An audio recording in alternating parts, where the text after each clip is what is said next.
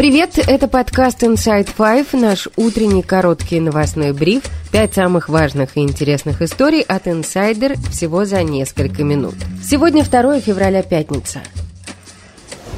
История первая. Украинская военная разведка сообщила о поражении российского ракетного катера «Ивановец» у берега Крыма. Корабль получил несколько прямых попаданий в корпус, дал крен на корму и затонул. Судя по выложенному видео, «Ивановец» атаковали при помощи безэкипажных катеров «Камикадзе». Военный обозреватель российской службы BBC Павел Аксенов отмечает, что по российской классификации «Ивановец» считается ракетным катером, хотя де-факто относится к классу корветов, поскольку несет противокорабельные крылатые ракеты. «Ивановец» — это второй корабль ВМФ России с ракетным вооружением, потопленный в море в ходе войны против Украины. Первым был флагман Черноморского флота ракетный крейсер «Москва» в апреле 22 года. По подсчетам инсайдер, гибель ракетного катера «Ивановец» как минимум 26-й успешный случай атаки на корабли ВМФ России с начала полномасштабной войны против Украины. Военно-морской эксперт, пожелавший остаться анонимным, предположил в разговоре с инсайдер, что «Ивановец» попал в засаду, так как вышел в открытое море из-за воздушной тревоги.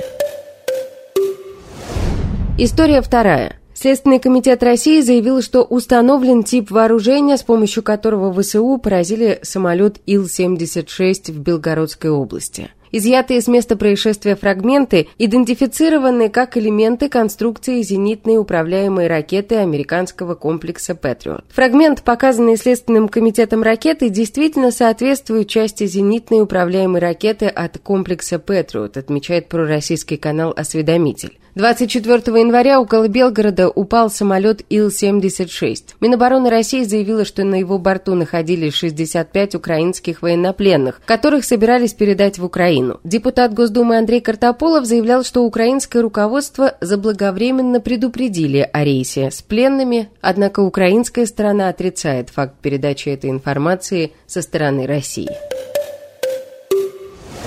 История третья.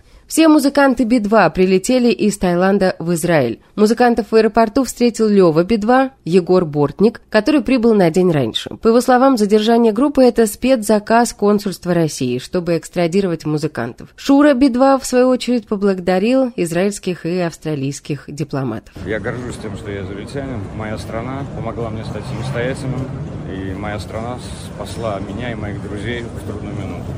Хочу сказать огромное спасибо вообще команде, которая нас выручала. Это в первую очередь израильское консульство, австралийское посол, посольство в лице Пимова, потому что они нас отбили, конечно, очень сильно.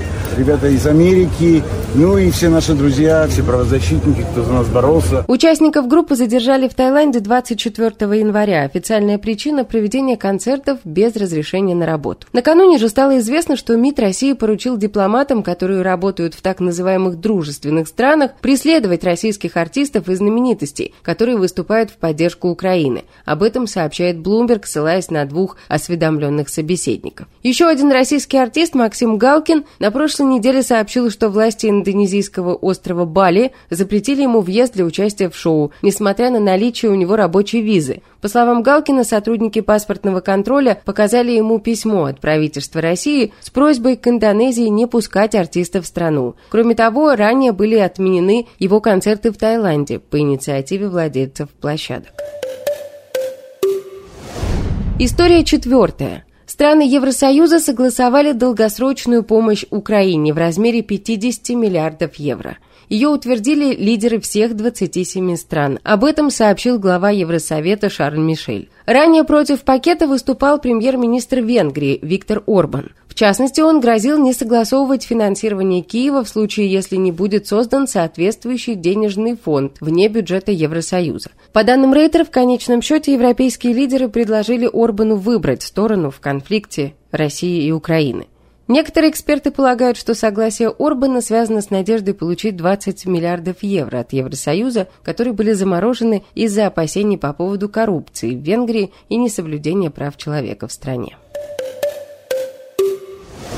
И история пятая. Дети Рамзана Кадырова продолжают получать высокие должности. 24-летняя Хадижат стала первым заместителем руководителя администрации, главы и правительства Чечни. Она будет курировать социальный блок. Ранее она занимала должность начальника департамента дошкольного образования мэрии Грозного. Все дети Кадырова регулярно получают разные должности и награды. 16-летний сын Адам занимает должность начальника отдела обеспечения службы безопасности своего отца, курирует батальон имени шейха Мансура, имеет коллекцию госнаград после избиения Никиты Журавеля, которого обвиняют в сожжении Корана. 21-летняя дочь Кадырова Хутмат – куратор в сфере здравоохранения Чечни. 24-летняя дочь Айшат занимает пост министра культуры. 19-летняя дочь Кадырова Табарик возглавляет четыре компании в Грозном. 18-летний сын Ахмад возглавил чеченское отделение российского движения детей и молодежь. И это все на сегодня. Это был подкаст Inside Five.